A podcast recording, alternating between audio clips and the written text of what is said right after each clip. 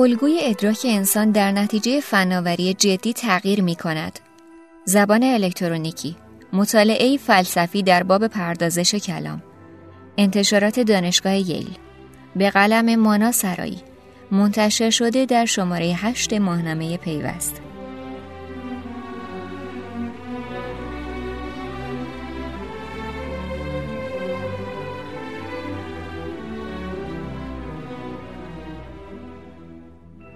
کتاب زبان الکترونیکی نخستین بار سال 1987 میلادی منتشر شد.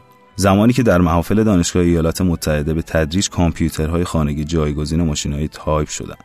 این کتاب طرح یک پرسش کلیدی بود که تغییرات در پردازش کلام تا چه حد می‌تونه ارتباط ما با واژگان رو تغییر بده و بر ساختار اندیشه تأثیر بذاره. انتشار این کتاب ناگهان محافل دانشگاهی ایالات متحده را تکون داد هایم که فردی ناشناخته بود به چهره کلیدی در درک فلسفه تحولات ناشی از فناوری جدید تبدیل شد. در طول ماهای پس از انتشار کتاب نقدهای جدی بر تحلیل های مطرح شد و خیلی ها نظریه فناوری های دگرگون کننده اون رو مسخره کردند این انتقادات باعث دلخوری شدید نویسنده از محافل آکادمیک شد.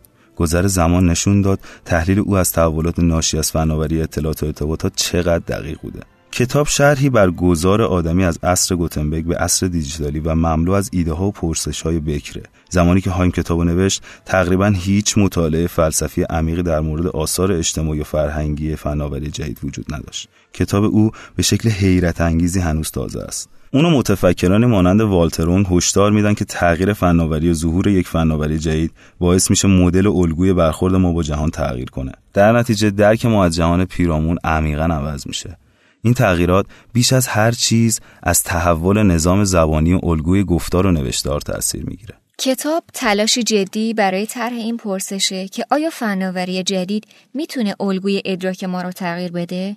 توی یه دهه اخیر مقالات و کتابهای زیادی در مورد رابطه فناوری، مدل اندیشه و زبان منتشر شدن.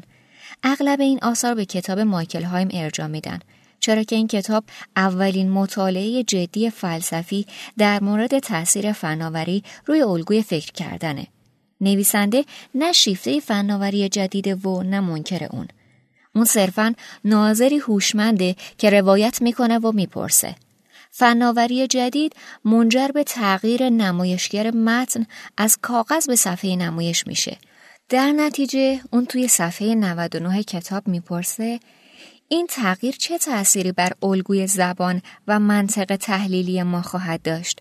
یا جای دیگه توی صفحه چهار کامپیوترها چگونه می توانند بر کاربرد زبان و واژگان در زندگی روزمره تأثیر بگذارند؟ یا توی صفحه 168 آیا تغییر الگوی زبان در نتیجه فناوری جدید شیوه تحلیل و منطق فلسفه را دگرگون می کند؟ و در نهایت توی صفحه 228 میگه نتیجه تحولات ناشی از فناوری جدید چه تأثیری بر روابط کلامی ما انسانها خواهد داشت؟ کتاب زبان الکترونیکی دارای یه مقدمه، سه بخش و یادداشت‌های پایانیه. تو ویرایش دوم و سوم کتاب مقدمه جدید نگاشته شده و یادداشت‌ها بروز شدن. نویسنده در مقدمه کتاب می نویسه وضعیت کنونی زبان انگلیسی چگونه است؟ اگر من بخواهم به این پرسش پاسخ دهم می‌گویم اصلا وضعیت ثابتی ندارد بلکه به صورت مستمر در حال پردازش است. زبان ما در حال واژه پردازی است.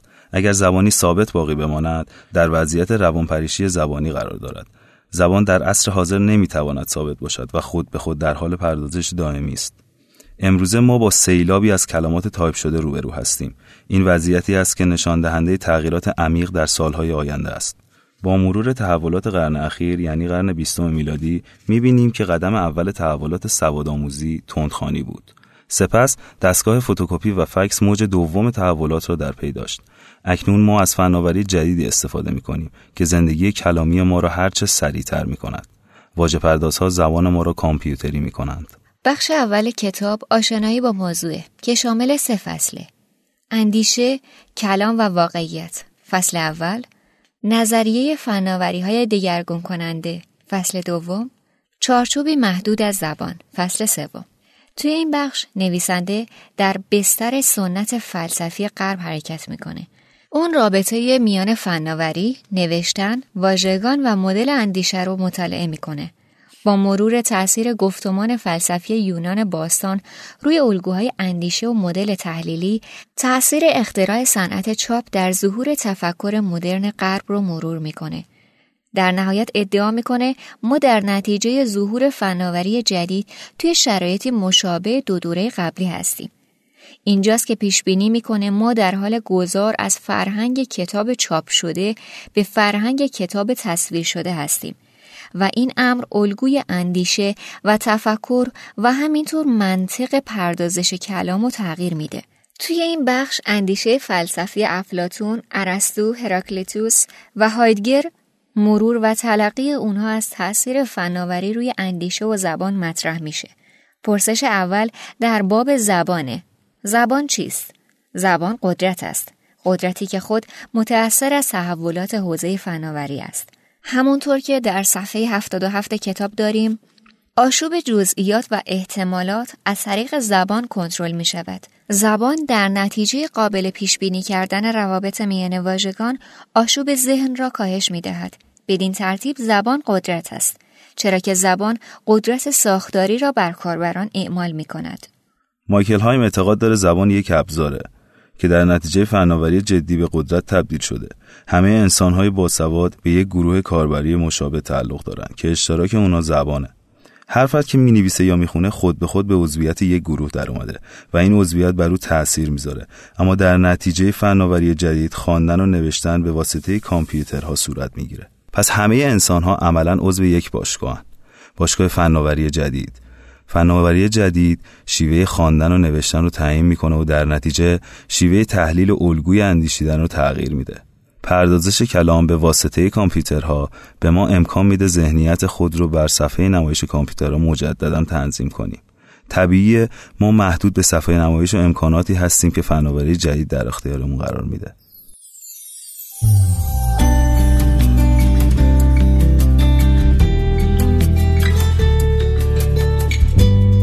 بخش دوم کتاب تشریح موضوع نام داره که دو فصله. چهارچوب روانشناختی پردازش کلام فصل چهار و چهارچوبی محدود از زبان فصل پنج. چهارچوب روانشناختی پردازش کلام یکی از جذابترین فصلهای کتابه. هایم توی این فصل بیش از هر کس تحت تاثیر نظریه دریفوس توی باب محدودیت کامپیوتر هاست.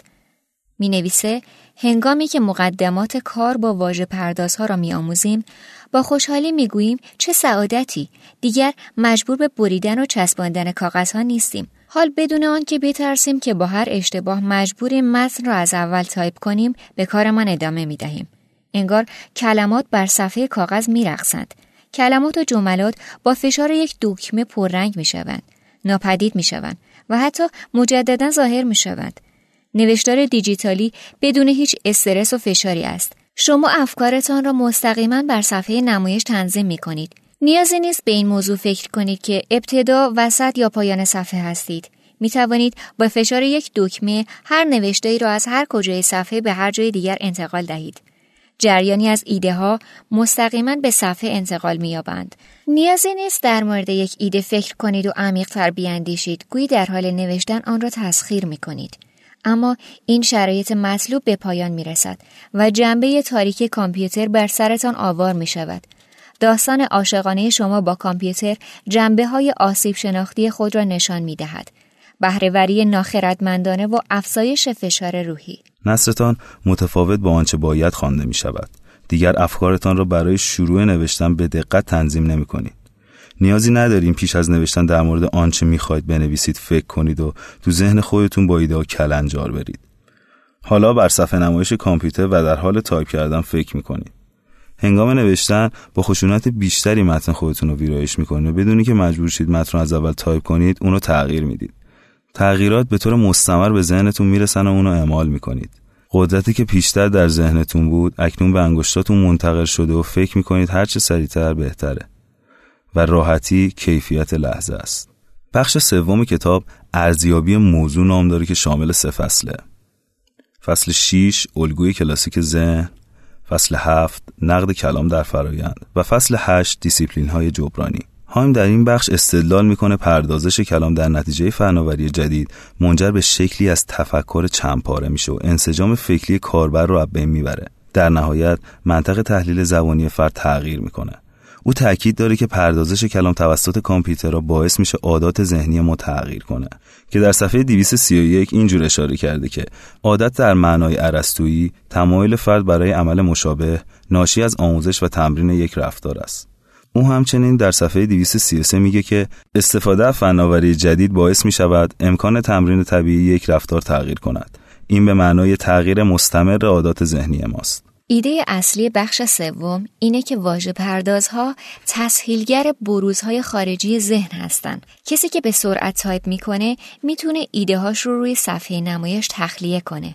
مرحله بعد بازی ایده ها روی صفحه نمایشه.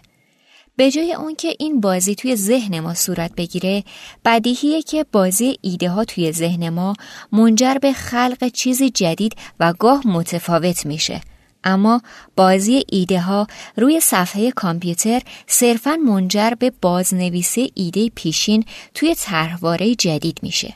ایده ها توی ذهن ما مثل جنینی هستن که باید رشد کنه و توی آمیزش با محیط پیرامونی شکلی منسجم به خودش بگیره. زمانی که ایده هامون رو توی حالت جنینی تایپ می کنیم و روی صفحه نمایش میاریم فرصت بالغ شدن و کامل شدن رو از اون می‌گیریم. توی اندیشه مایکل هایم واژه پردازی بخشی از سرنوشت بشریته. هر عصر تاریخی رابطه عاشقانه و سرمستی ویژه خودش رو داره. اشتیاقی که اون عصر رو از دیگر دورانها متمایز می‌کنه. دوره ما عصر ایمان یا عصر خرد نیست. این دو عصر پایان یافتن. دوران ما عصر اطلاعاته.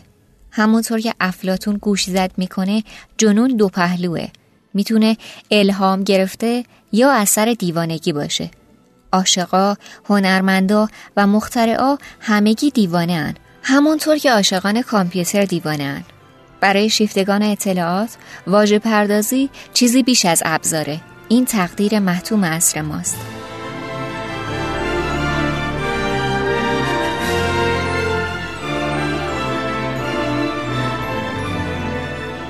این پادکست در اینجا به اتمام می‌رسه. ممنون از اینکه همراه ما بودین. شما می‌تونید ما را از طریق ماهنامه پیوست وبسایت و اپلیکیشن شنوتو دنبال کنید. خدا نگهدار.